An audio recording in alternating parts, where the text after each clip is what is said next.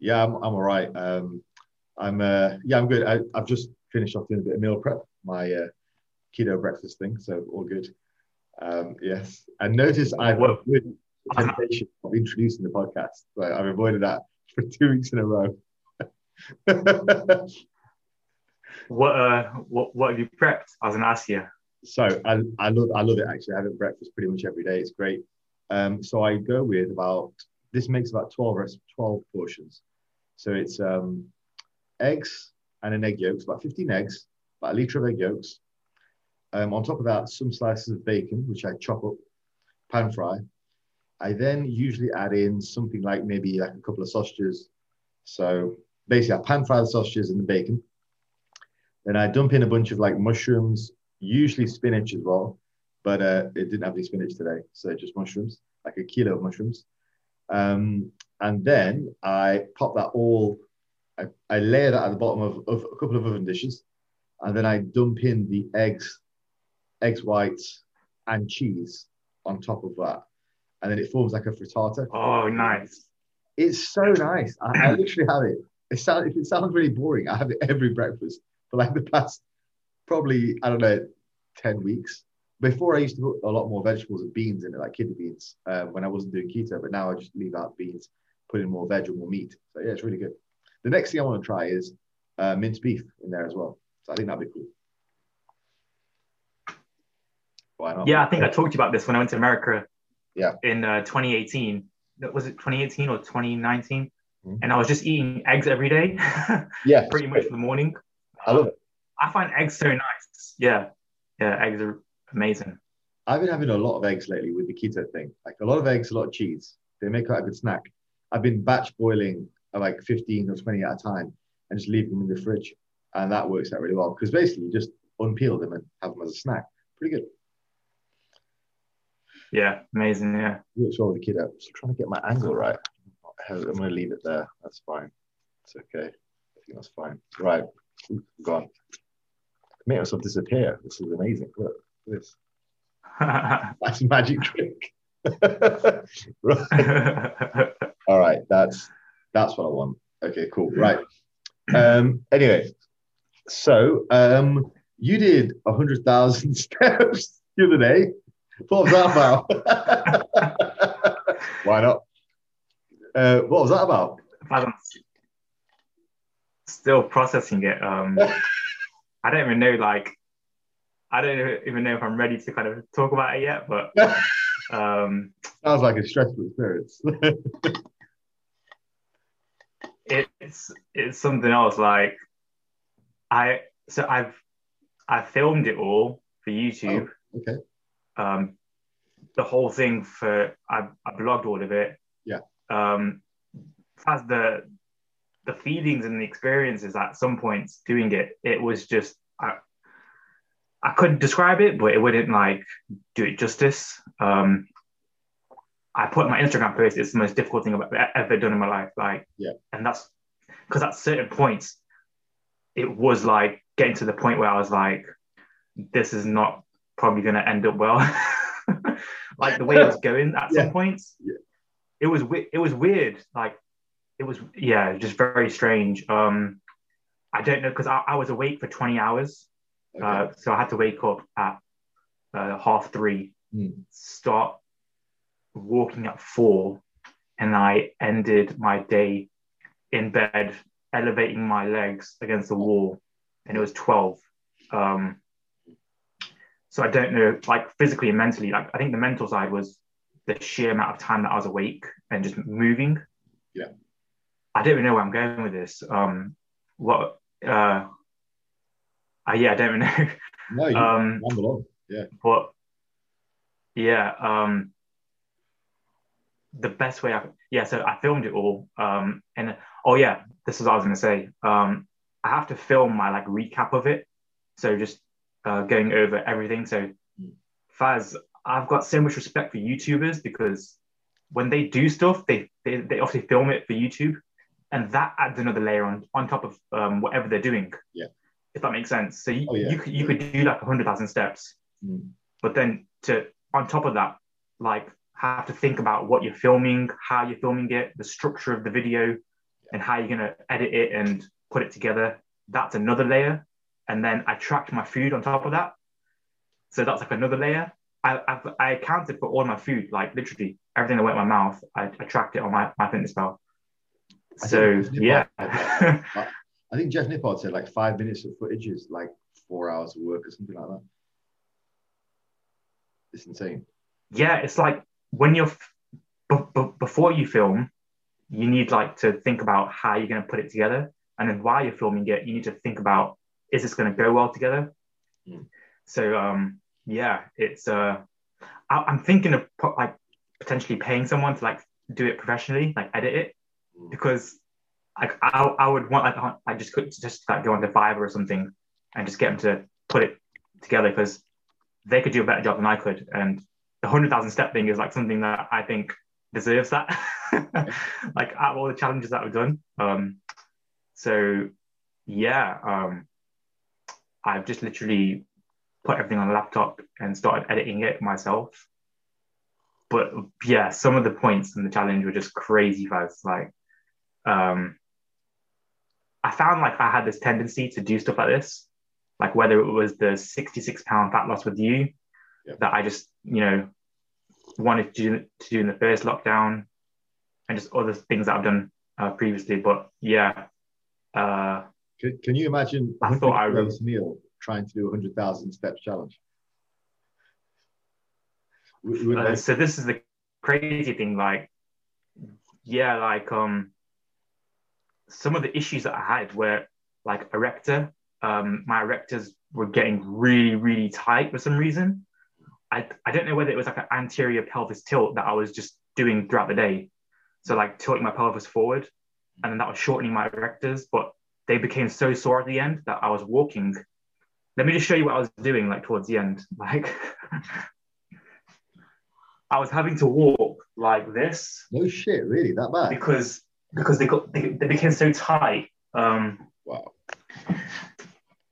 Yeah. So uh, for the for the people listening, like I was having to bend over and walk towards the end um, in my last session at home. So I came home and did like the last twelve thousand steps at home indoors because by then it was dark and it was cold outside. I'd watched the sun come up and go down uh, in the day.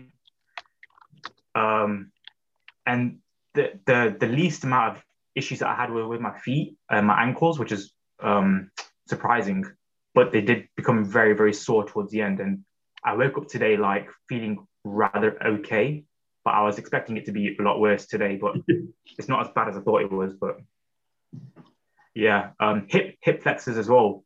Um, my hips, my left hips, um, my left hip when I was sleeping hurt a lot more on that side than my right hip but that's just a yeah, that's just a bit on that. that's insane. I've got a few questions, but I was writing them down while you were talking. um, firstly, yeah, this was a so day? because of. Yeah, no, go go for it. You carry oh, on. Was that sorry? No, you you go on. You carry on talking. I had some questions written no, down. Was, because I've not made my because I've not made my recap video yet. I was gonna kind of get like some insight from you to like what should I talk about in that recap video.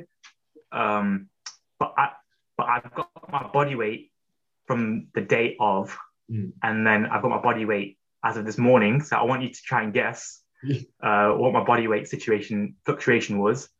Um, and I've got my calories tracked and my macros tracked, yeah. and I want your, I want your, I want your guess on that as well. So, okay. yeah, go go ahead with your questions first, and then yeah. All right, that was actually I was going to ask about body weight, so I'll leave that question. But um, I guess my my first question I've written, I've written down four questions. First question is um, How is your hunger throughout the day relative to what it is normally? This is what I put in the video as well. So I put, um, I don't know like how my hunger is going to be. I just go off it um, intuitively. Mm. Um, so, but I did find like at some points, um, I had two monsters, two ultra monsters um, and after my second one, I felt so much better. I don't know if it was so you know that erector pain. I do, uh, while I was going through the day, I was getting like thoughts of, is that my kidneys? Like I, I was going through like all these thoughts in my head. Like I've heard about rhabdo before, and I didn't know whether I was getting rhabdo because I was getting like kind of worried about my um, fluid intake. And the most annoying thing about the challenge was is that when you need to go to the toilet for like a number one, right. um, like there was only, there was only Asda open around me, so I went there like twice to use the toilet, and I was doing it locally to my house. So I came back to my house once to use the toilet. So the fluid intake was annoying because obviously the more fluid you t- intake, uh, the more often you have to go to the toilet. Um, so yeah, that that was one thing. I was like, is that my kidneys or is that my back? And I was like, why would it be my back? Because I'm walking. So like, what, what's going on there? Like, there's so many things going through my head. Mm-hmm. Um, but uh, yeah, was that the question? Yeah. So well, well, I think it's interesting. Well, I think with the lower back stuff, um, well, yeah, I, am I'm, I'm hoping it's not the kidneys. I guess it's not the kidneys. but I mean, if you're feeling okay this morning, um, I, I imagine it's probably just lower back fatigue. Like basically, your erectors, their job is to keep you upright, as the name suggests. So you also get that with like old men who tend to have muscular atrophy and uh, sarcopenia, you know, loss of muscle over the course of the years, that they tend to walk over more and more bent over. It's one of the reasons why you definitely should, you know, carry on with physical training when you're older. So that happens to them. I mean, for those of you who who are listening on the podcast, what Sunil was describing a couple of minutes earlier, which basically walking completely hunched over, like like you know, unfortunately, some old men do. Um, so that would probably suggest, yeah, your erectors were just fatigued. They were just knackered. Like I know I had, I had that lower back injury last year. And while I never walked bent over, it was certainly worse for my posture um, because I couldn't straighten out my back. Basically, my ligaments in my lower back were just too tight. So, yeah, that's probably what it was. But um, I was asking about hunger throughout the course of the day rather than uh, thirst. Um, did you find yourself like a lot more hungry, or, or, or just if you give me a brief, um, because I know you're going to cover it more in your video sorry, yeah, that was that was the question I just remembered. so just to get onto that point, um, uh, I don't know whether it was like the the mental fatigue, um, just to try and keep me awake to eat more food, like if that makes sense. Yeah. Um, but I didn't feel like the the growling stomach in my in my, in my, in my stomach or like the hunger in, in my stomach. But um, I felt like when I ate, I, I did feel better. Mm. Um, so yeah, but I was trying to. So I I did pack my first meal um, to go, which was meal two. So I had meal one at home, meal two in the backpack. I finished outside. Then I had to go to Asda and buy like little snacks, and then just like try to find foods like cardboard foods, so like the Rice Krispie yeah, yeah. treats and stuff. Just like something, something convenient to eat quickly. I couldn't really take fresh food. I did take some fruit out, but I thought it's probably better just to take the cardboard carbs mm. um, out of me. So um, yeah, so um, that, that's that's what I did, and um, yeah, I I uh, finished my day on some peanut butter pancakes with some frozen fruit, nice. which got me past the last the last stage. um, but yeah, um, I did feel the food helped a lot. Uh, I think I could have got away with more food, but I kept it conservative. yeah, nice, nice. Yeah, so yeah, that was that was on that. Yeah. Um, funny you mentioned, you know, about the the snacks and all that kind of stuff. There is, I read something recently from this guy called Victor Black, who's like this. Um, he's a coach who specializes in PEDs, you know, performance enhancing drugs. But he was talking about uh, special forces training and that there's a potential benefit to be fat adapted before you go in for special forces training, so that when you do go on these extreme sort of like training measures or missions or whatever they do, I don't know. I'm not going to pretend I understand it. That you know, if you go without food for a long period of time, you, your body can actually tap into fat stores, and it's it, you get less of that transition. You know, you get you know because in the initial transition can be quite harsh to go from being you know regular to fat adapted. So they purposely put them through a fat adaptation phase um, so that they're better able to do that um, so that may help with energy levels. So I think for yourself, the fact that you accomplished 100,000 steps in the space of a day probably points to the fact that you've you benefited from being fat adapted because of all the dieting you did last year, the PSMF that we did, and all that stuff. I was thinking of um, taking a jar of peanut butter with me, right? but it, but the amount of calories in that jar uh, scared me, so I didn't, take it. Yeah, yeah, I didn't take it. Yeah. Okay. I was thinking as well when you said about the monster um, which gave you a lot of energy. I think with that, there's probably we know that caffeine increases fat mobilization. So probably what that did alongside the fat adaptation was it mobilized your fat stores in your bloodstream to get them to be burnt off. So you actually gave you some energy. So I mean, you get the caffeine. Obviously, the the, the fatigue boost is one thing. Blocking adenosine, adenosine is another. Was one thing which causes you to feel less fatigue. It causes you to feel less of the pain that you're in. Basically, your body's in. But also the other thing was maybe increased fat mobilization, which give you quick energy, possibly. Oh, okay, nice, nice. Yeah, I had my first one um, at seven, and then my second one I think was at three. I think at three. Um, so yeah, that was, and then I had some water throughout. Mm. Um, but yeah, I tried the the green monster ultra paradise and there's a, there's a funny story on that um in the video so yeah when it comes out you can watch that. All right. Yeah. By by three o'clock how many steps have you done? Oh god. If you if you go onto my uh, instagram I've posted all the info from the the numbers on the app so you, you can have a look there. We um, need to link this because people are going to so, want to watch this Okay, yeah. Yeah. So um, yeah, it's on my Instagram if you wanted to uh, go onto that. Um, I can't remember exactly. I think it was probably around uh, maybe your Instagram right now. One sec. Uh, and I'll show. Yeah, because I posted like the activity of the day on top of the total amount. So uh Wait a second, where am I looking? The, the stories. Um, no, the, there's a post. Um, my latest post. Yeah, I've got your latest post. Oh, there's there's slide. Sorry. Yep. Yeah, yeah, yeah. Hold on. I will show the screen, and let's see what we've got. Share screen. All right. So uh, this was the first. Uh, just to show everyone that there was a genuine 100,000 steps done here, just over that actually. Um, bear in mind, just for perspective, people, like most people struggle to get 10,000 steps. So 100,000 is 10 times that amount. So just to put that into perspective, um, and I'm sure no one is recommending doing this, but that is a staggering feat. So, no. yeah, there we go. I do not recommend this. Burnt 3,000 calories. That's literally on top of your daily. So you probably were in a deficit. You probably were in a TDEE that day of probably close to 6,000, I'd say. Maybe judging by how much you've been eating recently. Yeah, but you'd be 6,000 because your maintenance is roughly three. Uh, here we go. So, by by 3 p.m., you were at. Are we gonna have to add all this up? Oh, I won't show it. Um, no, it's okay. 30, 1, 2, I took photos as well. Um, I think you were at about fifty thousand by the sound, by the looks of it, by three p.m. Yeah, about fifty thousand. So basically, about halfway through. I was just wondering. I was just asking a question because I thought that may, you know, what I was saying about the caffeine and fat mobilization. That makes more sense if you were further along because you got a bigger boost on the second one rather than the first one. The first one you didn't really need it; you just needed the caffeine to wake you up.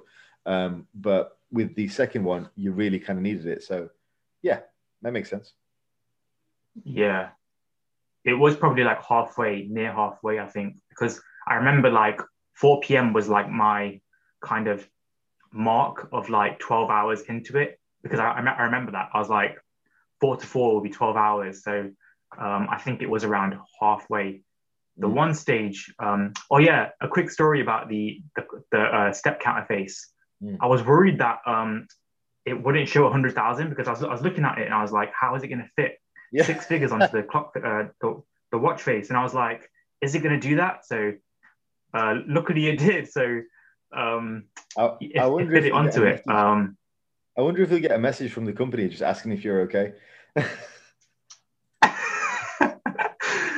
that that would be funny. Um, yeah, so that would be really funny. Um, so yeah, uh, uh, the one the one stage that I remember very vividly was 84,000. And that was where like all these thoughts and stuff started going through my head. Um, I was walking and having to stop and like bend over and then take a, like a few seconds and then get upright again, start walking, and then I had to keep doing that until I got home, and that's when it started to like kick in, um, which was that that was something else. That was like another stage, another another level. Um, if you, if you look at the graph of the um, the hundred thousand step thing, you can see like in the morning it's quite low, and then it goes high uh, in the middle of the day, and then it drops back off again, and then you can see exactly what where I'm talking about because Yeah. the number of steps just Yeah. like there. Can you see like towards eight o'clock? Yeah. It just drops off, and then yeah, and then the the the last little stage of bars, you can see like how how low that is compared to everywhere else. Um, that's where it, that's where it freaking um got insane. You can Um, probably see where you had your monster as well, because roughly about that time you ramped up the steps quite a lot, and you nailed about fifteen thousand, just continuously. Yeah, and because I was walking locally, I freaking ran out of like uh, ideas of where to walk. So I was just doing laps of like the same route, which was getting really like fatiguing you know, on my on my mental as well. And then, and then I, um, towards the end, like as my my music and podcasts were annoying me. Right. Like um, I thought, I thought like at the start it helped, but then it got to a point where I was listening to music and podcasts and just like it, it started getting annoying. So I had to turn it off and just like stay with my my, my own thoughts because that was the most like comforting thing, Yeah, yeah, yeah. which is really weird as well. So yeah, that's like Were you still like That's where I quite got to. lucid? um Were you still quite lucid around it, or did you start to like get weird thoughts in your head, or were you still quite like with it and you know? like um just just before the the second monster that you were just talking about, that's where I started to get like very delirious, I think, and then that helped. okay. and then um and then when, when it got closer to like seven eight that's when i started to get delirious again. Right. where i had to like st- uh, start stop start stop. And then when i got home i was still like really bad. And then i had the pancake peanut butter and frozen fruit. And then i i lied down put my feet up against the wall. And then after that there was like a second wind. And then the last like 6000 steps was so much easier than the, the previous hour like it was crazy Okay. um so yeah some so, some of those parts of the of the day were just like undescribable really Jeez. I because I remember when I did my contest prep, I I straight up had some. I had one particular time where I had a hallucination while I was on the treadmill. it was it was pretty insane. Um, I was doing like two and a half hours of walking on treadmill. Like I couldn't run because everything would just hurt too much. Um, but yeah, I, I had a weird, really weird hallucination. Uh, so I was that's why I was asking about whether you was going to lucid or not. I wanted to know uh, what were your um, what were your family's thoughts on on what were you were doing? dude this is so funny because um like i i don't know if you noticed but like in the week i was posting my 20000 steps daily Yep. um on my story and i was sticking to like a consistent routine of like going out around 9 a.m to 10 p.m and then coming back home like around 12ish i would say and i think my mum got used to that she was like oh yeah Sunil's gonna go out and do Yeah. this at this time come back at this time and then on this day uh, yesterday i went out at six seven Yeah. and i didn't come back home till like 12 or 1 and then i got a missed call during that time saying where where are you is Yeah, you're right. all right i was getting worried and then i got another missed call in the evening like are you still out are you still walking and then um oh dear. yeah so that was Mum, mum, that was on that. And then when she came, when she came home at um ten, I was getting in like the last six thousand, and she was like, um, "Stop it now! Like you've been walking, you've been doing this." Did you show her the number of steps? Did So, you yeah. how you done? No, um, when she called me in the morning, the first missed call, um, I called her back, and she was like, "Oh, I was getting worried," and I was like, "Mom, I'm doing a step challenge," like, and that, and that was it. I left it at that. yeah, yeah, yeah. and then um funnily enough, my uh, my uncle, my mama, which is um my mom's brother, um, I saw him out doing his ruck because uh, he's he's currently doing his fat, his fat loss phase, and he was like, oh yeah, he's like asking me like about questions and some advice on his fat loss phase. And I saw him out doing his ruck while I was doing mine. So it was a it was a funny day. That's really awesome. funny. So uh, you asked me about uh, body weight. Um, I'm torn, right, between thinking it's either gone down because you just depleted a bunch of glycogen, or it's up because you're probably inflamed as fuck. Uh, and uh, knowing you, I'm gonna guess it's up slightly. That's what I'm gonna guess. But you don't have to tell me now because people can tune into your podcast, tune into your video. But I'm gonna guess it's slightly up. Might at least close on the mark with my. Do you want to? What?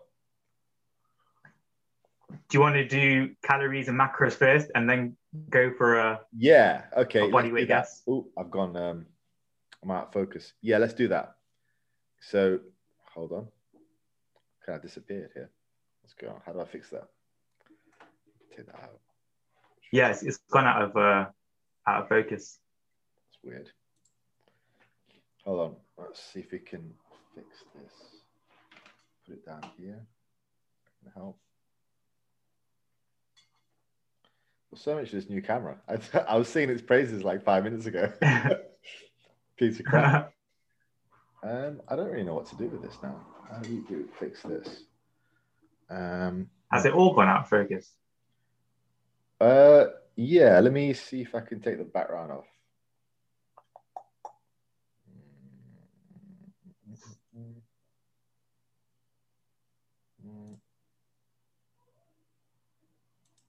Is it um is it autofocus, Baz? Yeah, I think so.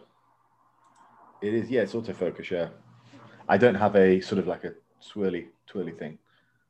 It should just move back around. Oh, that helped. Oh, that kind of helped a little bit. Yeah. That did. yeah, yeah. That's helped a little bit. Oh, yeah, we're back. Oh, okay. I just needed to. There we go. Right. So let's do macros and calories. All right. So um, calories from what I tracked was uh, 5,011. Nice. Uh, protein was 291 grams carbs was 551 grams and fat was 176. Nice. Nice. So do you still think I, I fluctuated up? Yeah, that's a tough one, isn't it? You said you said from what you tracked. So was there anything you didn't track? No, everything was tracked. Okay, okay. So you did track. Everything it. was accounted for. Um I'd say maybe you lost weight then. I'd say you probably lost one. So on the 27th, I weighed in at 164.6 pounds. Mm. And on the 28th, I weighed in at 161.2. So 3.4 pounds lost. Holy fuck, three pounds. There you go. Yeah. Wow. So that's which, three pound loss was, with eating 5,000 calories. Holy shit. Yeah, because I did think that I was going to fluctuate up from just the amount of like soreness in my feet in my in my legs. Even my quads like were hurting as well. Um, my hamstrings were quite sore. My hips, obviously, um, my glutes didn't really uh, like I didn't really feel my glutes at all. But it was more, it was more like the feet um, just swollen. And I thought but I did feel like I was losing water throughout the day. Mm. Um, just, just just when I was going to the toilet.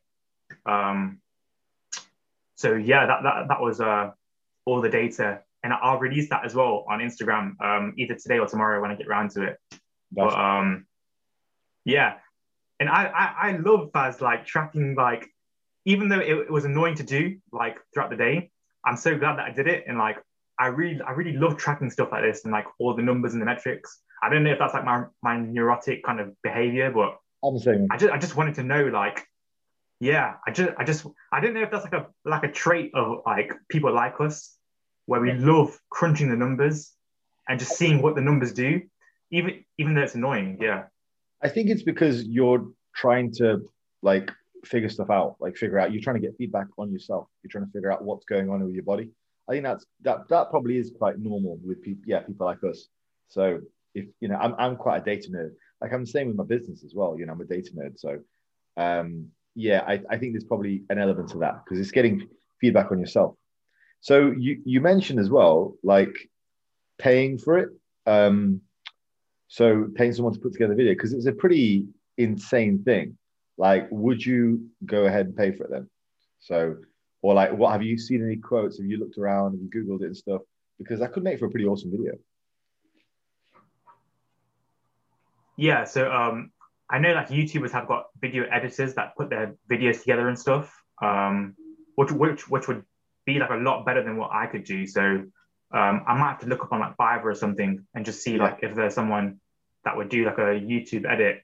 Um, because if there was ever one that I would like uh, pay for a service for, it, it would be this one. Um, up to now, just to make like just to just to do it justice for yeah. like you know like the for what um what was done. So yeah, I, I wanted to touch on um, something else as well, like because because we are very similar in like personality and like through our experiences.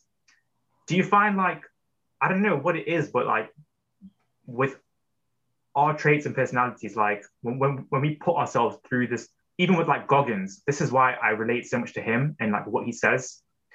When when we put ourselves through like stuff like this, which is just crazy, but we get like some sense of like grat- grat- gratification out of it and like pleasure, some weird kind of pleasure out of it. Like, what's your experience with that? Because like you just said, like with your last prep, you put yourself through that that experience on the treadmill. Like, do you like? I, I don't know if people can relate to this, or if there's, if there's a, like a small population of people that can relate to that, but it's it's not something that I would want to put myself through, but I did, and it was worth it. Do you get what I mean? I, th- I think you can relate to that. I don't know. Yeah, I mean, I'll. Yeah, I think ooh, it's a tough one. I think there's now that I'm a bit older, I'd say there's probably pros and cons, and I think that's where you've got to have yeah the ability to sort of check yourself, as it were, and make sure what you're doing is actually harming yourself. Because if you go full bore, throw your feet into an activity, then yeah, and you you might you might look over some of the negatives. Um, as long as you're what you're doing is you know healthy and you're checking yourself. Again, data helps, you know. Um, then I think is a good thing. What I'll say is, I wrote a lot, a lot about this in my newsletter recently. Plug for that. and uh, goes out every Friday. It's very cool. Uh, so sign up on my website. Uh, so, um, but basically, this idea that for true happiness, you should be obsessed about something. Like I think it's very, very important uh, in life because this was something that one of my I started off writing about this, writing about this with a story of my old powerlifting coach back in like 2005. But um, we were lifting. It's a guy called Jarnail Singh, and he was a bit of a, a local sort of hero in the community. Um, your uh, your your your mom might know him, or your father might know him. You know, so um, do do you know who the guy is? Baz, he's in. Is that? Um, he's passed on. I think he might go to my gym. I'm not too sure. Yeah, he's passed on now. His is, son is he the son's powerlifts. Oh no no no sorry. Yeah. His son powerlifts. Uh, no, it's not. Yeah, super guy, really nice guy. Um, God bless his soul, you know. But basically, back in 2005, we were training together. He he had heard about me around the Derby area, kind of because I was one of the very few powerlifters there who was actually doing some, you know, pretty good lifts. So I was pretty hot shit at the time. Like I thought I was anyway. I uh, my my numbers were pretty good. Uh, I started lifting equipped, and so he wanted to help me get used to the equipment. So I went the first day I went to squat with him. I was squatting. I was like a 270 kilo equipped squatter at the time. My raw squat was about was over 220. Uh, yeah, and I, I, thought I was hot shit, you know. So I remember squatting for him, and I squatted up to 260 in my suit. Um, and uh, I was like, I went off the, the, the, the, platform thinking I was awesome. And he spoke to me in like broken English. And he said, Your squat is very bad. so my, my, form was terrible. Uh, but anyway, we started working together, and um, I would just turn up and train and, and whatnot. He was a really nice guy. But one day he pulled me to one side. This is where I'm going with the story. One day he pulled me to one side and he said to me, um, Fahim, do you do you take any supplements? And I said, yeah, sure. You know, I take some cheap like protein from Myprotein. My protein was around at that time and it was good. You know, it was good quality protein. It was cheap. I said, yeah, I take some protein from from my from Myprotein, and he's like, good. And he said, he grabbed my shoulder and he said, in life, you're gonna have uh, three things. You'll have your work, which will always be there. You'll have your family, they'll always be there. Uh, but you need something for yourself. So don't skimp on your hobbies. Just carry on getting that protein and just enjoy your hobbies. And and that was he was a guy who was at the time I think he was like 60. He was super happy with life. He was larger than life, um, loved life, and loved, was very sociable, far more than people his age. Loved lifting. Would go in there three times a week. Would smash it, and he was just obsessed with this really positive thing for himself. So I think like going back to what I was talking about, I think like this obsession is obsession can be termed like um, can be seen as a bad thing, but obsession about something which can really enhance your life like it can add color to your life basically. Like you have all these things that you need to do during the course of a, of a week you know your work schedule pay bills all that blah blah all that kind of stuff. But like something which you which goes through your soul and makes you feel fucking good makes you feel alive like that's amazing you know? And you know the fact is we're doing something healthy. We're doing we're lifting weights you know? We're we're powerlifting or bodybuilding or whatever.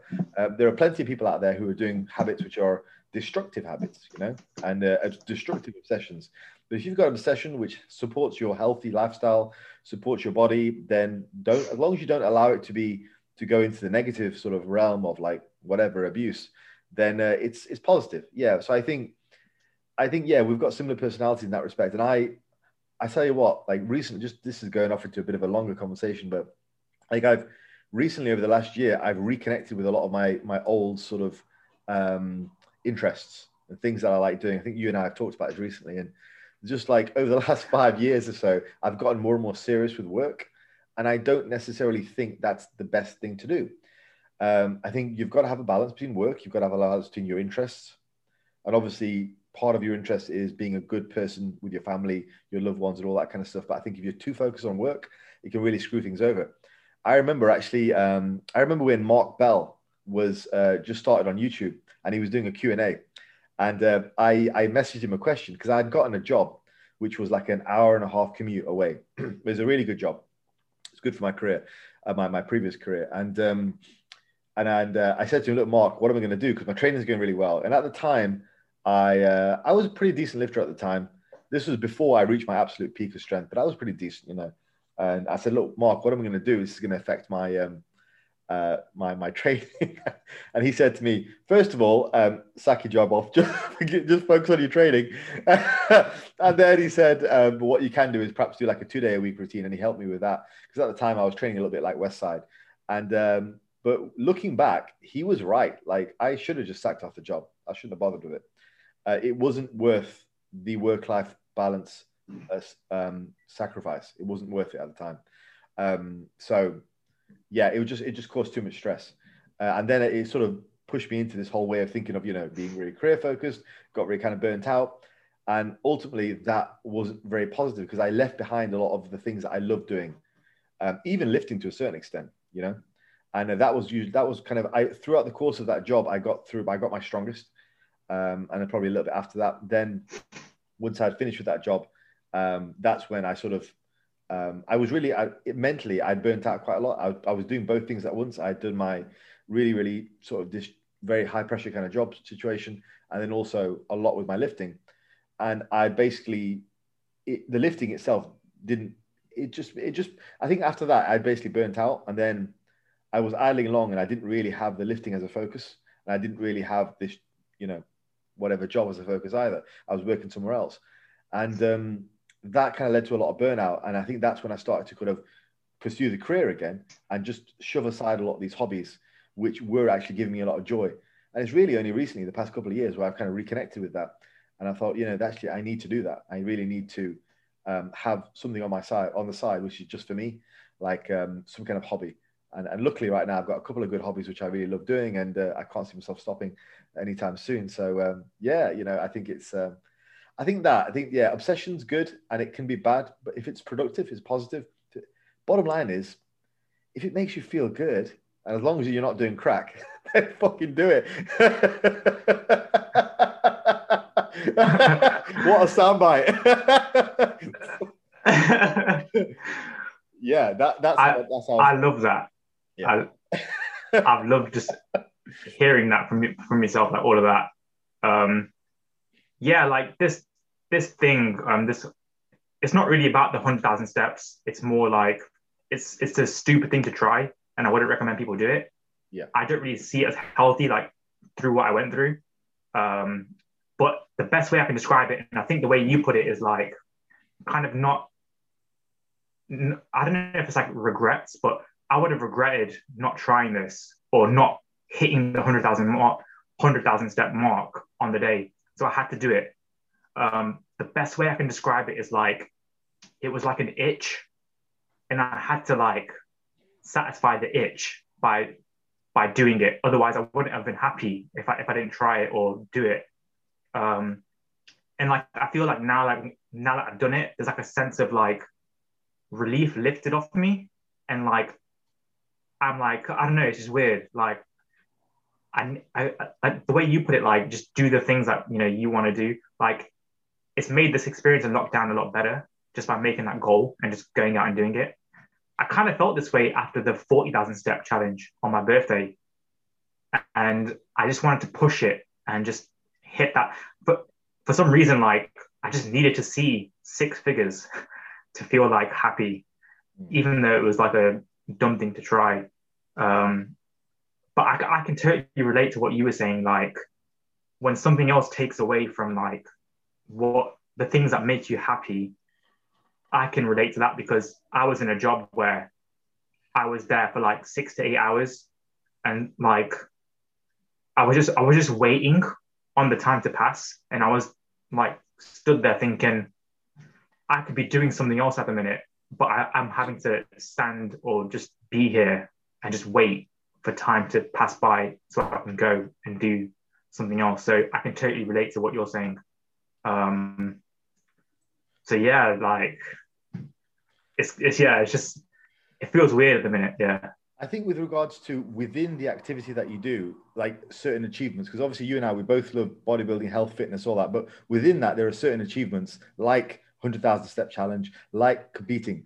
I think that personally, I really love the idea of doing that, something within your realm, which is achievement, like which is more than the everyday. Like we do that every day. We get in the gym. I'm, I'm going to be training later as well, but something within that realm, which is like an achievement that's really cool to do as well because it's it's just like I guess it's the it's the equivalent of um, somebody who's into cooking trying a new recipe, or um, somebody who's really into fucking alcohol, just going out on a, on a night out. I don't know. Um, like you know, it's it's it's it's the culmination of your activity. It's the expression of it in in a singular event, which I think is quite cool. So achievements within your realm are also quite important. I think. Yeah. You could say, hey, like it as well. I did it. I did it. You feel, you feel good about it. This is what I love so much more about the 100,000 steps, right? So um, just to give a shout out to Kiz, um, who is someone, he's like, a, he's like a really good friend of mine. Um, but I also work with him at the minute as well.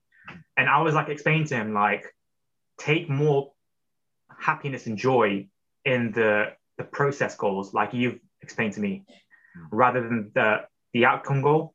Yeah, hundred percent. Um, so I, so I'm because he messaged me yesterday, like showing me a picture of his steps, and then I was planning on not telling anyone about what I was doing. Yeah. But because he messaged me, I was like, "This is what I'm doing," and um, but then at the at the end, I like explained to him like, even if it's like prepping one meal, if it's just getting in like a daily set step goal that just take more happiness in those little ones. And then in the end they will add up to this larger goal. Yeah. So i like these i like that's why i resonate so much with like goggins and jocko even like the rock as well.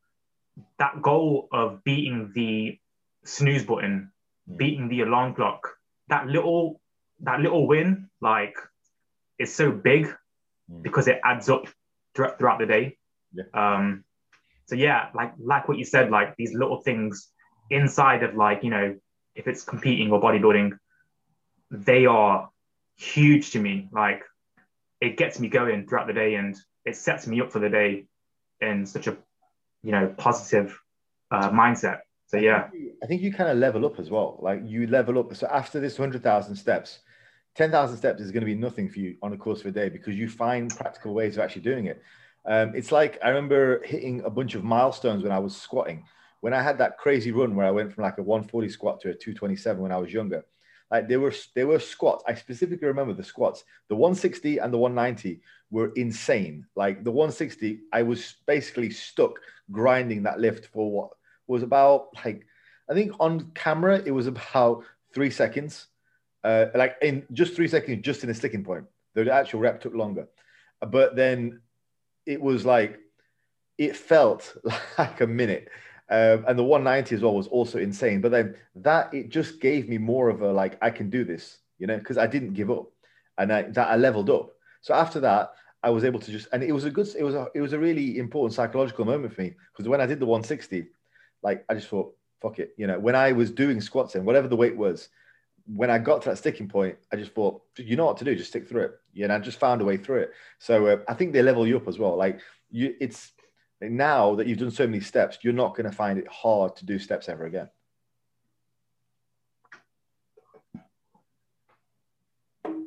Definitely. Um, uh, if if you've like ever like ever failed a lift, yeah. and then you've come back to it and done it, that's huge as well. Like I, I remember when I worked up to my 200 kg um, deadlift, mm. um, and I, I failed it I think once or twice, and I was like, "Am I ever going to do this?" And it's like, when you do it, it's amazing because it's like, mm. you know, you have that thought in your head, in the back of your head, like, "Can I do this?" But then when you prove to yourself you can do it, it's like that first time you do that, then why can't you do that for like 220, 240, 260? Yeah. Because because you've done it the first time, it's not so much about the number, it's about getting past that experience of yeah. that doubt in your head. Yes. And when you when you prove it to yourself, it's like, yeah, you, you just take off, don't you? Yeah. I was going to say, yeah, it's it's not the number per se that it, it's the feeling that you overcome. It's the fear you yeah. overcome. It's the the sticking point. The like a lot of mental stuff happens in the sticking point. Like I've seen people hit a sticking point and just give up. And I'm like, what are you doing? You know, but they don't have the practice mm. to be able to say, okay, they don't have that. They haven't built up, like you were saying, they haven't built up those wins to those successes.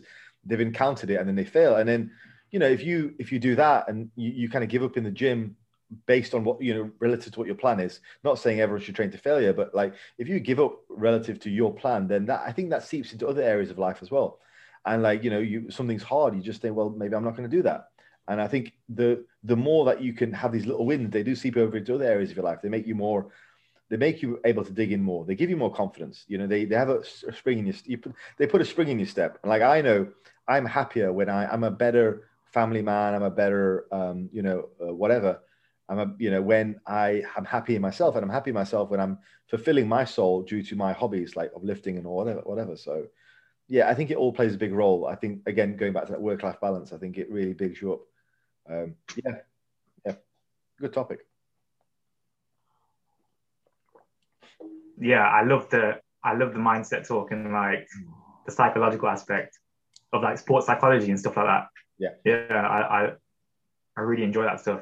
I wanted to um, I wanted to switch gears a little bit though, and um, I've got a couple of bits written down, so uh, this might go into a, a part two when I edit it. But so, question is, have you ever had any weird requests in your DM?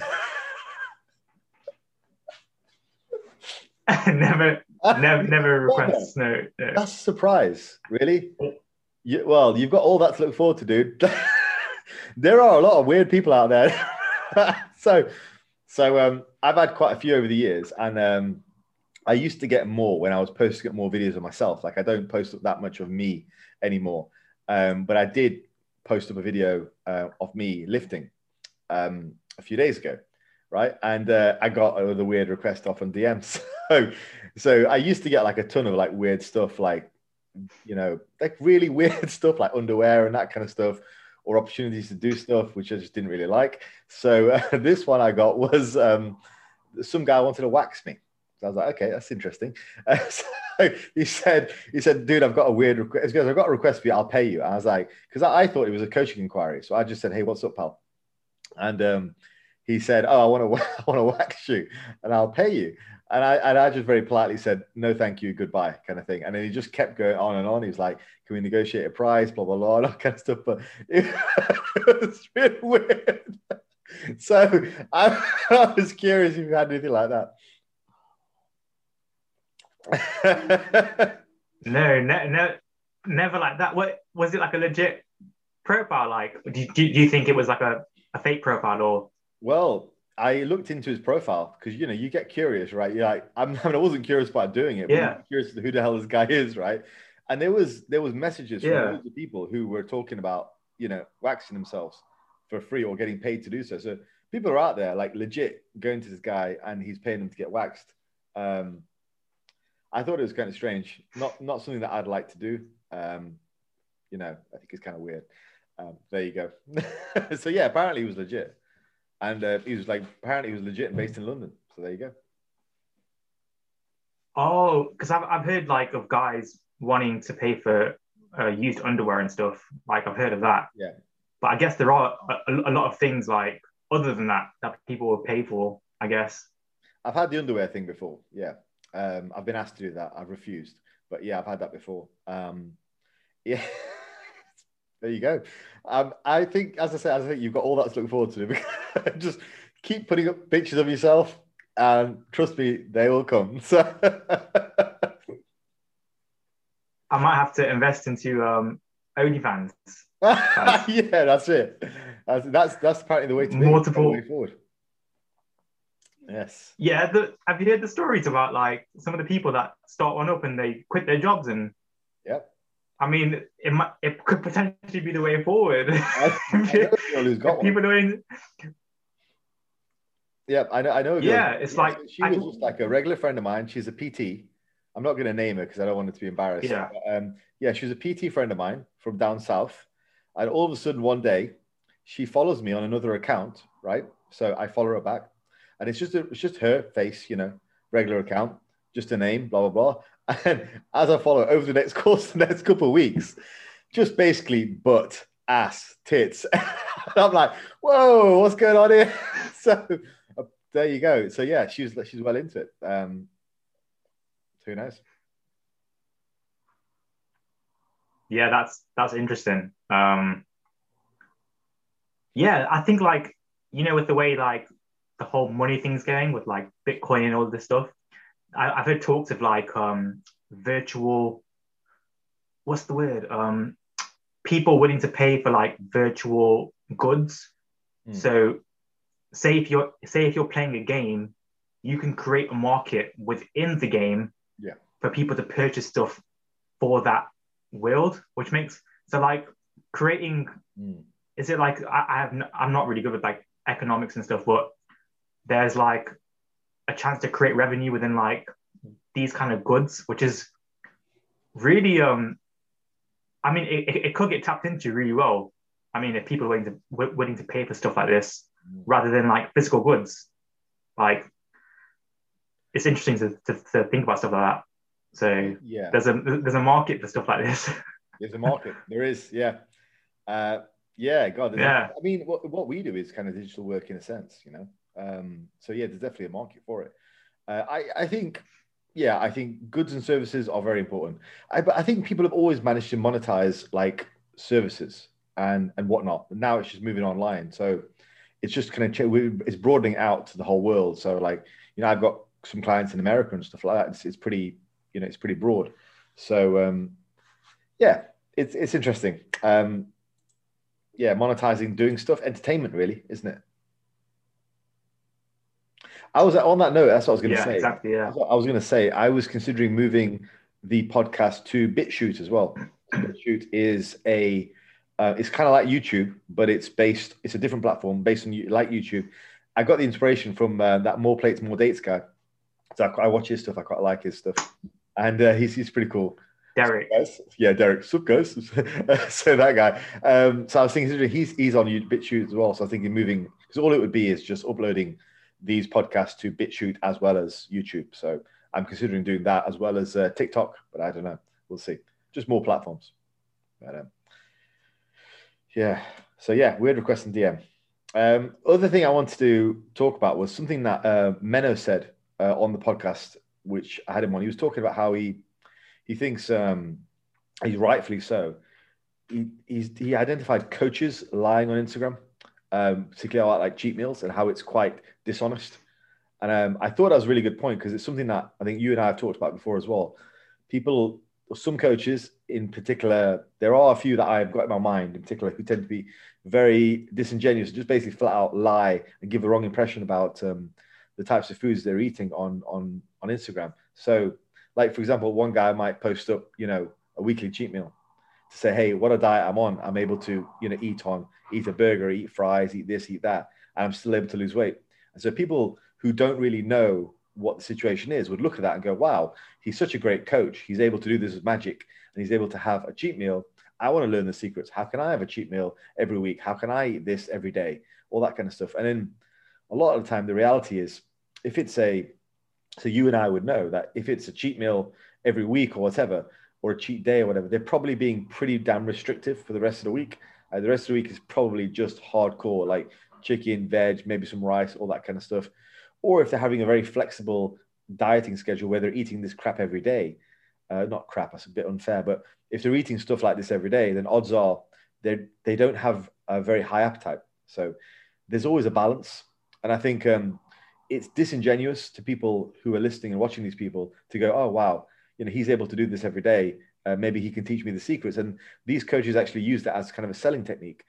Or you know they're they've got a really really high maintenance intake. Perhaps their maintenance is something like three and a half three thousand three and a half thousand. I mean i know a guy you know in in derby whose uh, maintenance when he was younger was literally 5000 calories. He could eat pretty much whatever he wanted to you know? So yeah he did a lot of walking. Um, shout out to tom by the way if he's listening. But um, he's less now he's older uh, just because he's less active but when he was younger he did a lot of walking. Um, but anyway so i think it's disingenuous because you're basically using the, the coach is then using that to sell his coaching when it's either a combination of his metabolism being a hell of a lot higher or his general appetite being lower than most people's or the fact that he's very restricted during the course of the week and he has a blowout once a week on a weekend which is really disordered eating patterns. So essentially what he's doing is he's selling his coaching based on his disorder or his natural gift towards having a, a reduced appetite or a higher maintenance intake which i think is disingenuous to the average dieter out there who's looking to lose weight and has probably tried all these measures before and has failed. So there's another one for them to fail at. Um, so yeah, I think it's I think it's disingenuous and uh, and just lying basically.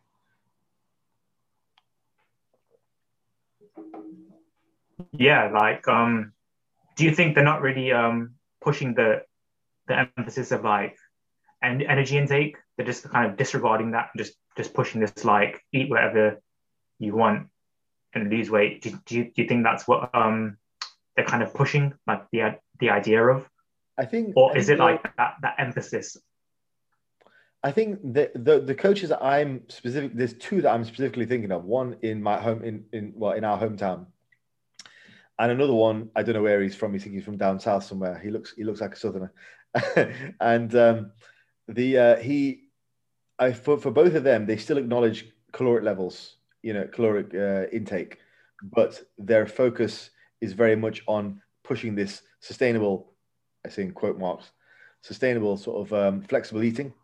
But uh, the reality is, what they're doing is they're just promoting a, an approach which isn't going to satisfy most people's hunger, but which does look glamorous. So it's an easy sell. Uh, like it's an easy sell. Like, hey guys, you know, I still acknowledge calories in versus calories out. Um, you hire hire me. I'll show you the secrets of how you can eat this, you know, chocolate pops every single day and lose weight. Like that's cool. Maybe you can you can do it within your calories. But again, your genetic propensity towards a higher metabolism or high workload or low appetite or the other fact, other other possibility is you may well just be on a very restrictive diet for the course of the week, and this is your once a week weekend binge, basically. So I think it's a combination of it's explained by some of them definitely have got disordered eating patterns, and they're they're basically got bulimia. So they're they have a, a week of restriction followed by a weekend blowout, which is essentially you know a, a medical disorder there, or they have a very high metabolism and they've never really had any issues with dropping body fat. A lot of them then support that with pictures of themselves as fat, you know, off-season pictures, like, oh, look at all this fat that I dropped. But the reality is they actually had to force feed themselves to get up to that point. So losing it is really a little bit easier than Karen, who works in accounts, who's 50 pounds overweight and has the activity level of a slug, like options for her are probably not going to include this highly flexible diet or this weekend binge because that's probably what led her to be in that position in the first place. And I think giving that reality can be a harder sell, but ultimately it's what produces results. And when you've got another guy on Instagram who's mm. smiling, holding his pizza up and saying, Hey, flexible eating, Karen, you can do this as well. Hire me as a coach. That's where I think it's just, it borders the line between really stretching the truth and coming across as either disingenuous or just flat out lying. Menno called it lying. So I would probably, he's the expert, I would probably um, defer to him on that. But yeah, I, I think it's lying. And I think it's very disingenuous, but it's used to sell coaching.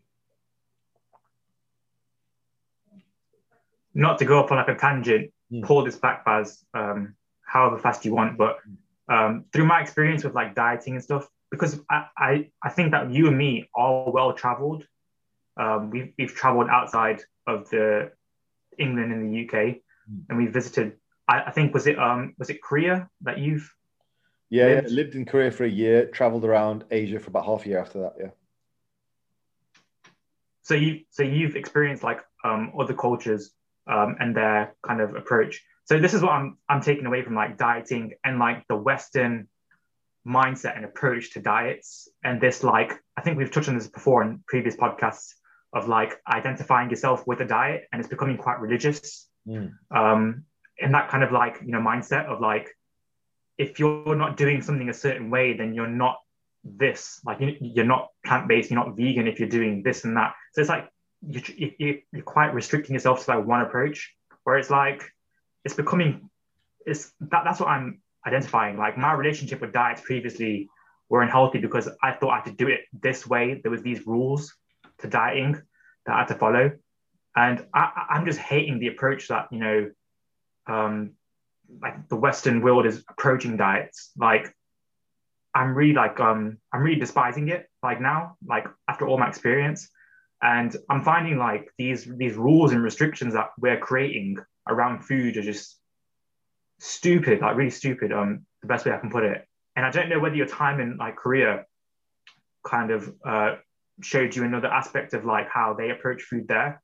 Mm. Um, I, I, was wondering like how you found your experience there. That that was something I wanted to ask you actually, um, just in general. Yeah. But uh, yeah, because like I think in the Western world we're having this like I don't know if you can call it, can call it an epidemic, but you're seeing these rates rise and rise mm, year after yeah. year. I think in 2020, 2020, 2025, we're expected to see like even higher rates of what's uh, currently happening with obesity. Mm.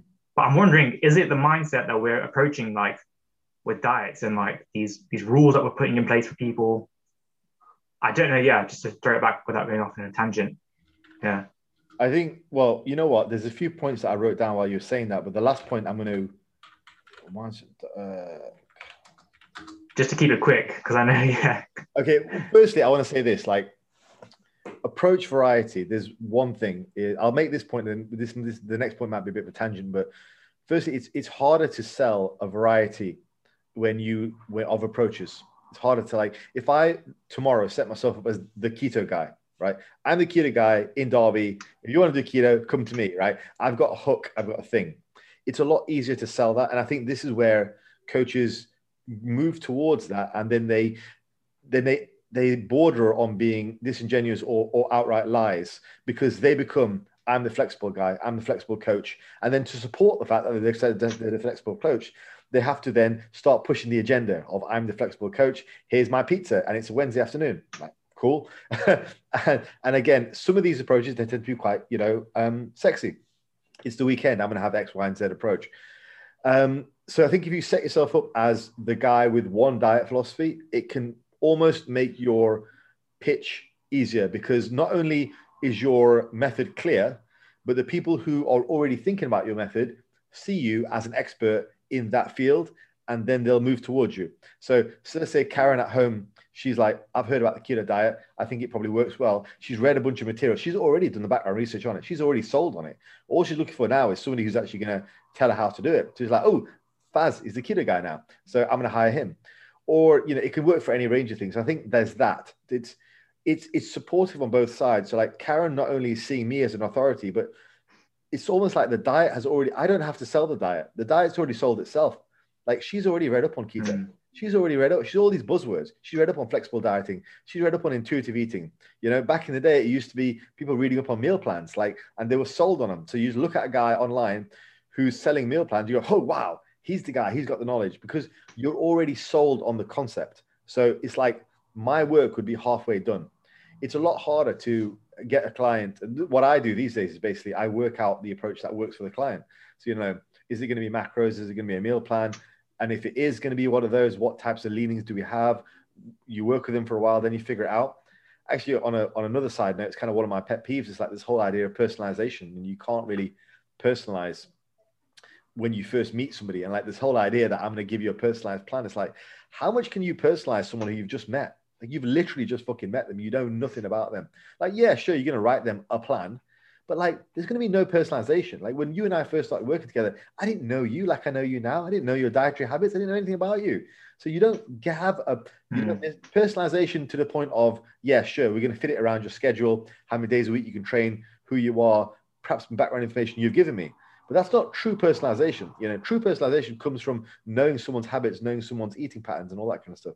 So yeah, I think approach variety. It's harder to sell if you it's easier to sell if you make yourself one approach. And the last thing you said which was really interesting um, and it's something that i've been, been meaning to do a whole podcast on we can touch on it a bit now is it's a really good topic is um, the, you talked about the mindset of diet of the western world with regards to dieting and these fads. Um, one thing that i've seen a bit of a shift towards in the mainstream media is a shift towards a calorie approach to a satiety approach and if you're familiar with the work of um, Stephan Guyenet, I think I'm getting his name right. He was the guy who was in debate with Gary Taubes on uh, Joe Rogan podcast. Um, Stephan Guyenet does a lot of really great work in this area because he is very much carries in versus carries out, but he focuses. He was in an interview and people were, and it was actually Jeff Nippard uh, asking him about how he would set up a diet. Would he set up something as a flexible diet? Would he even have people counting calories?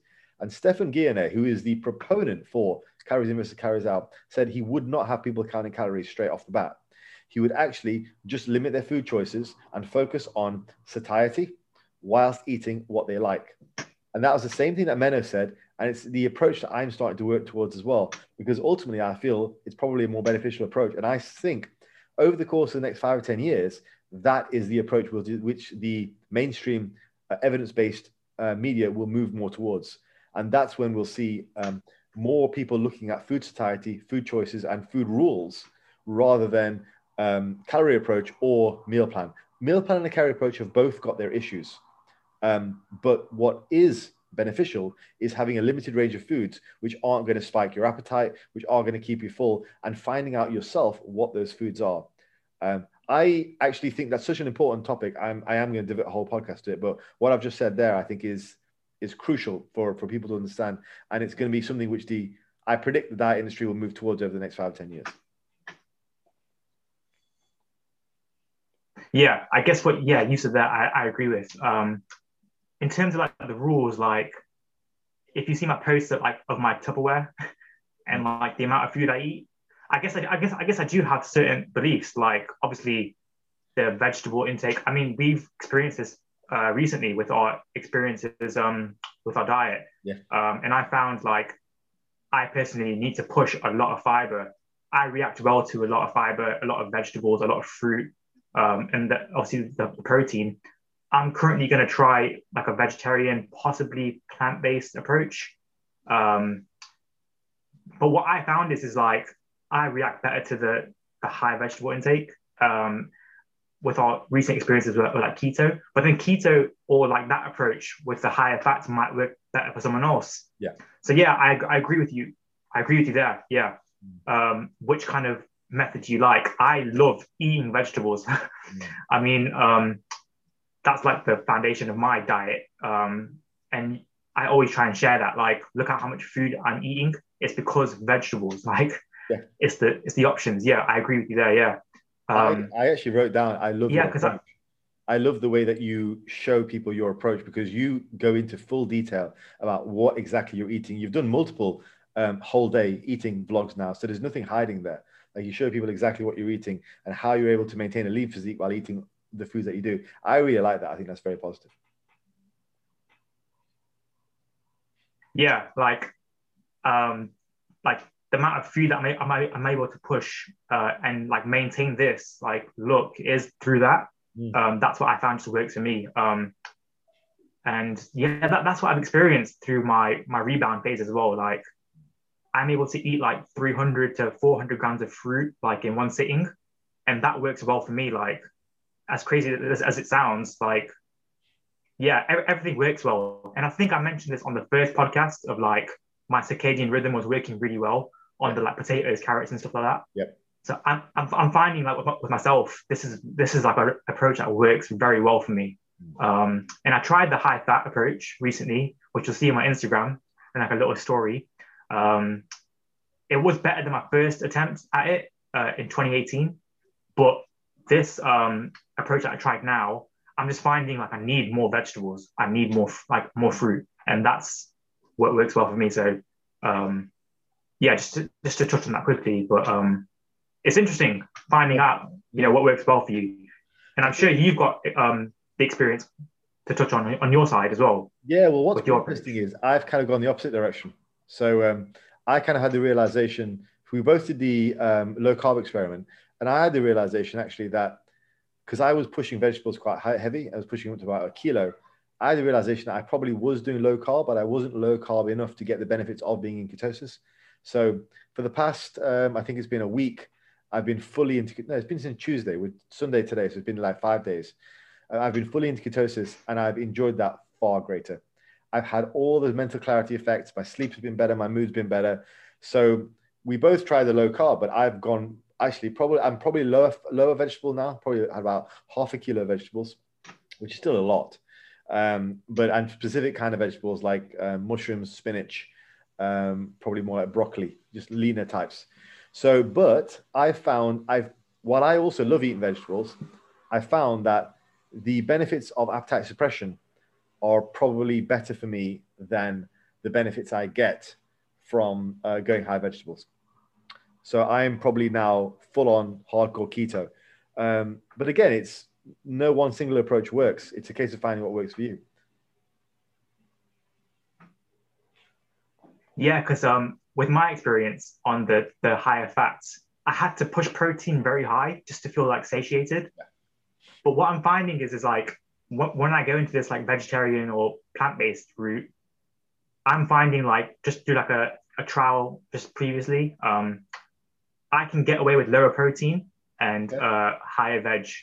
Uh, so on that approach, I can lower my protein and push more vegetables but on the higher fats, I, I found that when my carbs and veg are coming down, I had to push protein higher just to feel yeah. like satiated. So that's that's from my experience. Um, that's something that I was going to talk to you about, but I thought I'd just share it with you now. Yeah. Um, yeah. I, I so yeah, I that, react really well to. I found with that, like once I reduced my carbs down to about twenty to thirty grams, um, I didn't. It didn't really matter what else I did with protein or vegetables. I was pretty full. I could literally have zero vegetables if I wanted to, and I, I wasn't hungry. I felt like I did when I was fasting. I just felt no hunger.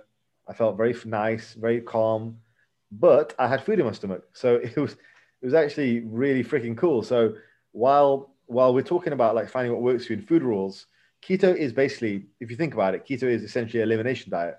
It's eliminating a ton of different foods, some of which might not agree with you. They might not agree with your hunger or your intolerances. So yeah, it's a it's a brute approach, and I might look at in reintroducing things. But I will say this: the state of ketosis does seem to work really well for me. The only negative is I get quite flat.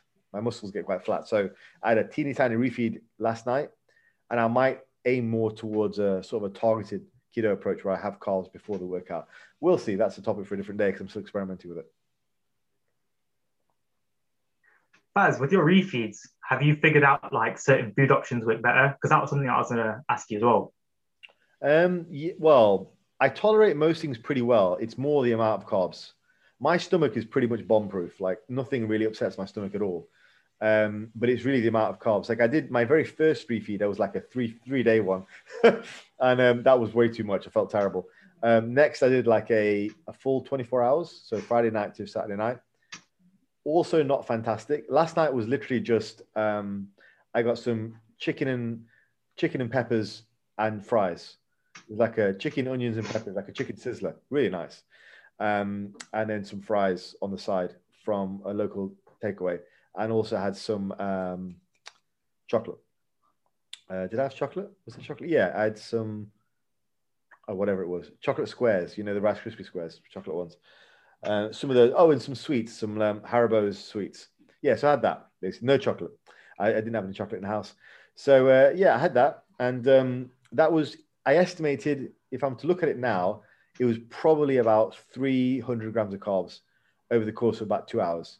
Quite easy to do that much over two hours uh, with some fries. The sweets, the sweets were about 120, maybe 300, maybe 250. I don't know, something like that. But it wasn't much anyway. I woke up today a little bit more filled out, very dehydrated, weirdly enough. Um, I don't know why that is. Um, but uh, yeah, I, I woke up not in ketosis, but I have been ketosis all week. The strips read better, and I, but I still don't have any appetite. Like I've, it's um, it's uh, coming to 2 p.m. now, and I've not ate, so I'm probably gonna have some food uh, before I work out. But I don't feel hungry. I don't. There's no desperate. So it's that's not the refeed didn't affect my hunger, which is quite cool. I did crash though. I massively. That's interesting. Crash. It was horrendous. I just, I went to sleep at like 9.30 on a Saturday night. It was rock and roll, dude. yeah. So like, you know, you know, the approach I take with food, it, it just reacts really well with me. Um, like, like the 300 grams of strawberries, I think is 96 calories. Yeah. But I'm able to handle that very well. So like, I could even possibly push more uh, of that um, and that does like wonders for my appetite. Yeah. Um, so yeah, it's, it's, it's interesting like how your approach now is working well for your appetite. Yeah. And like for me, it's like having to push more fruit and veg, and you, you can get away with a lot of food on fruit and veg, and that's why I love it because you're able to just literally eat so much food um, for that caloric uh, intake. So that's why I love like doing the stuff I do like this way.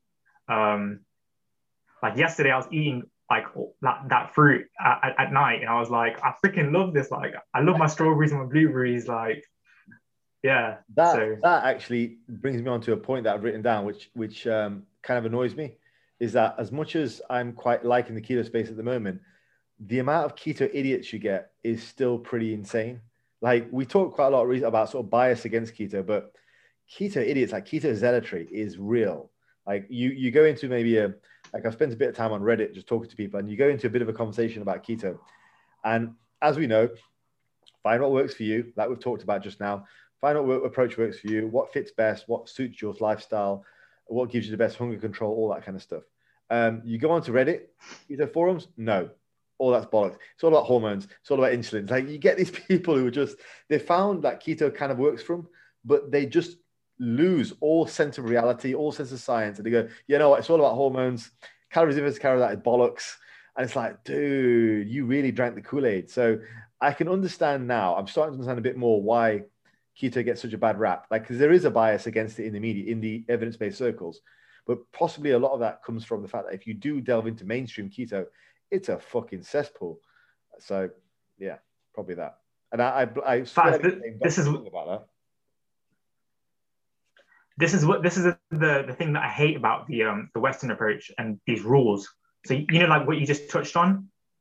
I was um watching a video of someone eating like a keto based meal, and I was just looking at you know what they were doing, and this point that they made in the video really irritated me because they were like, oh yeah, so um they're doing it for, for ketosis, which makes sense, but um it's this relationship with food where they were eating like a meal and they were saying, um, "Oh, I'm having some bell peppers with this, but watch out because they're quite high in uh, the glycemic glycemic index. Yeah. So you want you, you want to be careful with that." And I'm like, "What the f-? like?"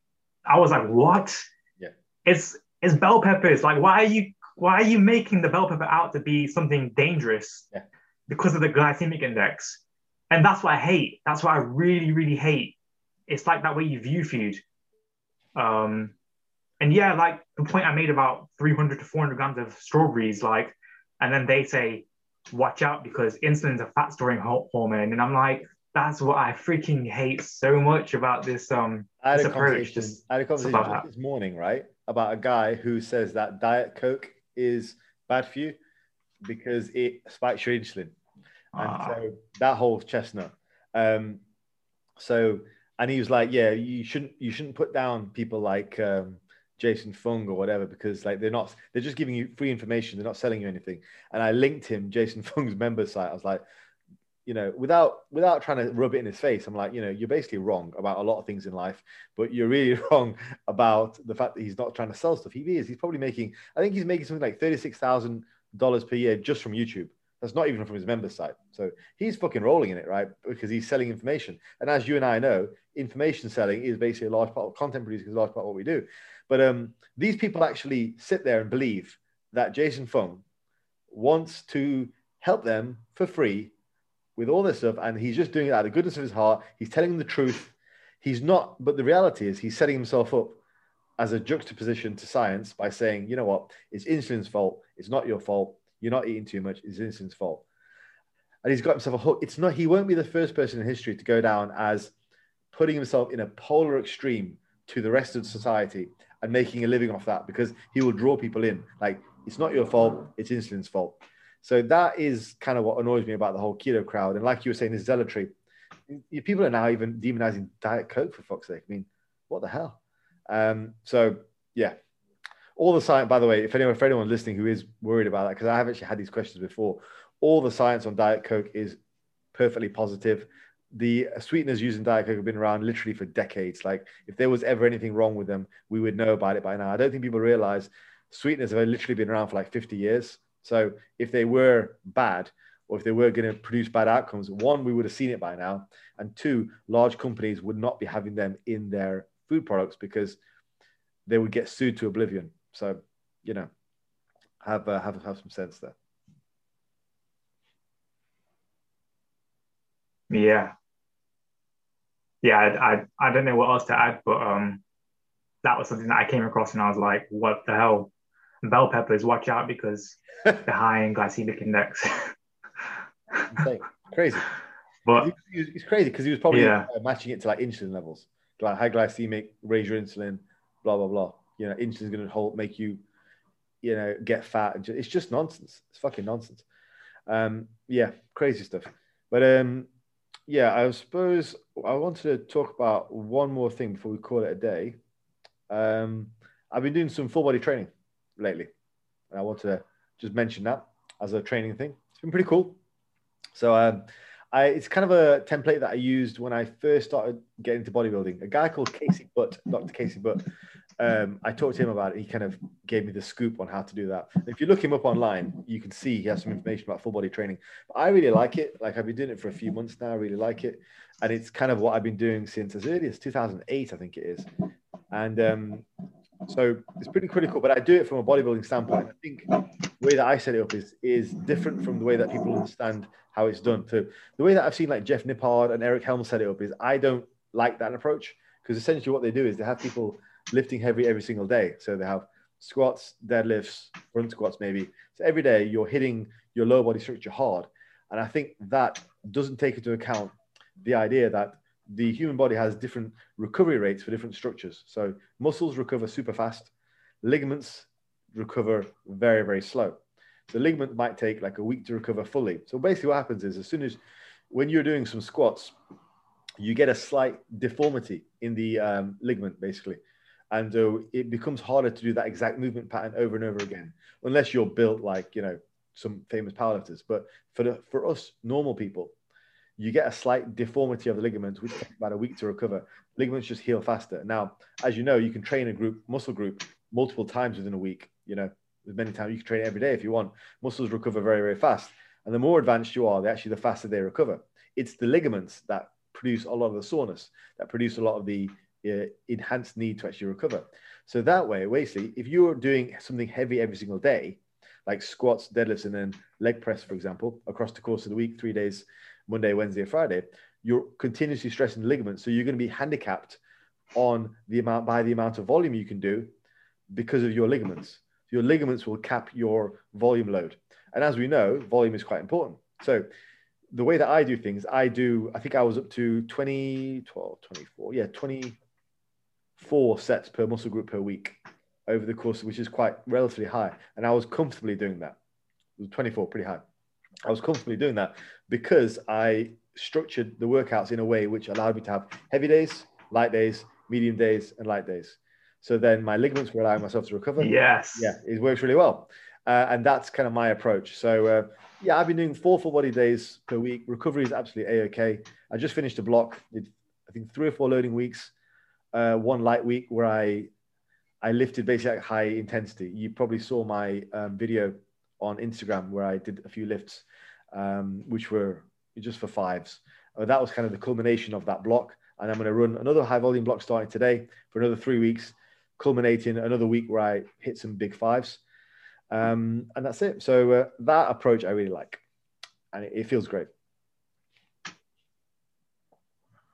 How would you advise to approach warm ups, Faz, for full body since you're since you're training pretty much? I don't know. How would you class full body? Would you class it as a few muscle groups a day or quite a lot of muscle groups a day? And how would you approach warming up when you move on to a new exercise, or would you do like a full warm up at the start? I don't do any full warm ups. I and I generally view full body training as as as one from every all five categories for me, which is um, some kind of squat, some kind of deadlift, some kind of horizontal press, uh, like a bench press, some kind of upper body pull, and some kind of overhead press. So for me, those are the big five. You've got to have something in there. And maybe not an overhead press because oftentimes I'll do like laterals and upright rows, but something for the shoulders. But five, the five big areas: um, leg extension, uh, hip extension, um, horizontal pushing, horizontal pulling, or vertical pulling, both pulling basically, and then um, uh, vertical pushing, basically overhead, front, back, legs, and you know backside. So five categories, and basically I'll have to begin with. I'll always do a, some kind of lower body move, like a squat for me tends to be the big one, or if it's a light day, like a leg extension. Mainly because if you squat, pretty much everything's gonna get warmed up. Like I found, if I was starting with a bench press, it just I need the squat to get my everything warmed up because if I once I've squatted, I'm actually quite warm in the upper body as well. So I generally go for the squatting mm. movements, the, the bench movements, and then the deadlifting movements. Sometimes even squat, deadlift, and then bench. It's how I used to powerlift. That's we all used to do that. It was like four days a week, squat, bench, deadlift, um, or variations of. But that's it's a similar system for, for bodybuilding, just with more bodybuilder friendly movements. So, in terms of warm up, yeah, I mean, I needed most warm up for the squats and, and benches, but for the deadlifts, it doesn't take much. I guess maybe I'm not really lifting that heavy right now, so perhaps that's part of it. Like with the bench press, I warm up with the bar, then 60, 80, 100, and then I do my work sets after that. Currently, right now, about 110. So it's not that crazy heavy weight that I need a great deal of warm ups, um, but I'll probably still do like three or four. But I, other thing I do do though is I um, time my rest periods. Quite, I'm quite strict on timing rest periods, and that for me works very very well. Um, there seems to be like a current sort of focus against timing rest periods. Um, I know that Matt Jansen has talked about it, and so has um, Steve Hall from Revive Stronger about this whole quality of effort kind of thing. But I find that to be nonsense, to be honest. Like I think for the most part, I think you should be time should be fairly strict with rest periods. Um, all I do is I time them to make sure I'm not going crazy high on the rest period time because if I start using longer and longer rest periods, then how am I progressing? Am I progressing because I'm resting longer, or am I progressing because and so I'm less fatigued, or or am I progressing because uh, I'm actually getting bigger and stronger? So that just doesn't seem to make any sense to me. Like I think you should control rest periods uh, for the most part, unless you're doing a very low volume routine. Maybe I don't know, but if you're doing high volume, then why not? Essentially, a rest period is just well, it, it, yeah, like a rest day like you're training Monday and training Wednesday. That's just a long rest, long rest period, really. So it doesn't make sense to say, well, don't time your rest periods. So yeah, so I do that, which basically keeps the weight down. So it allows me to, it, it keeps the weight down for me. So I'm that's why I'm only benching 110 right now. Like if I was to do a top set of five, for example, um, then it'd probably be a bit more than that, maybe 120. But um, yeah, so I think with that, I don't need as much warm up because I'm not going after top sets of five. I'm going after what I can do for as a block of five, five, five. So I kind of view it more as a block of 15, really. It's the, the heavy days, I'll do like a two minute rest period. And I'll usually superset some things. So it'll be like a bench superset with a bench press, or the bench with a squat, or something like that.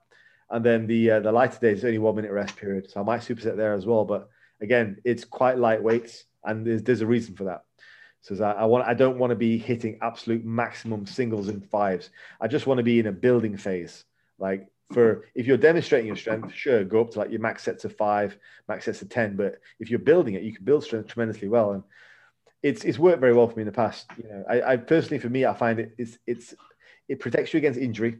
Um, if you time your your work and you keep the weight down, but you're still able to progress. Like as an example, like if I took my bench press right now for 110 for 555 with two minutes rest, if I took that from 110 to say 130 over the course of the next six months, I mean, do you think I'd grow?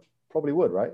So, you know, that, that's worked for me in the past as well. So, uh, I mean, I remember when I did this when I was a lot younger in 2007, I think I peaked a 150 bench off doing 110 for eights. Yeah. I did 110 for 888 with wow. one minute rest. And that got me a 150 bench. So it's not like you can't build strength. I, I find it really silly when people say like you can't build strength on higher reps or high workload. It's like, well, of course you can. It's not, you know, it's like the if it fits your macros argument. It's like, well, you can't lose you can't lose body fat if your macros are like low protein or high fat or whatever, or or whatever, you know. It's like, yeah, of course you can, just as long as you have your calories in check. It's like as long as you're training, as long as you're working yourself hard, you're going to adapt. I mean, the, the body's far cleverer than that. Just because I'm doing three sets with, um, you know, two minutes rest or one minute rest like I used to do, rather than something else, is it's it's neither here nor there. But um, yeah, currently right now for the heavy days, doing sets of five.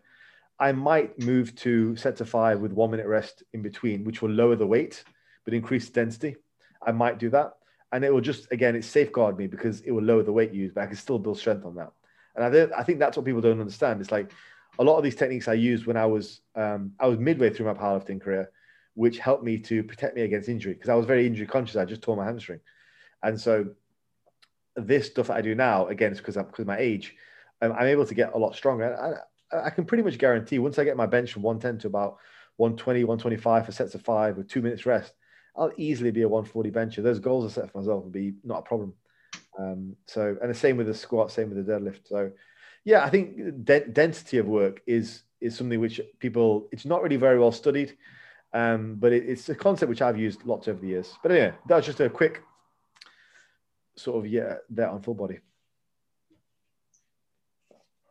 Yeah, just two more points for myself because uh, uh, I find that really interesting from what you said. Um, yeah, I find like the more skillful you are at certain movements, the less time it takes to warm up. So like for myself, I'm kind of built to deadlift. I think I've got long arms, um, short to- short torso. Uh, so for me, like the deadlift, very very short to warm up with, if anything at all, like with with warm ups.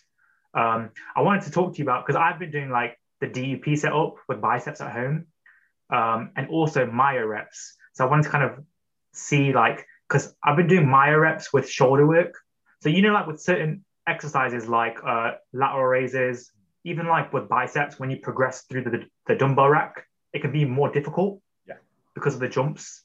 And then you find like when you, when you when you take one jump, it might be more difficult to add on reps.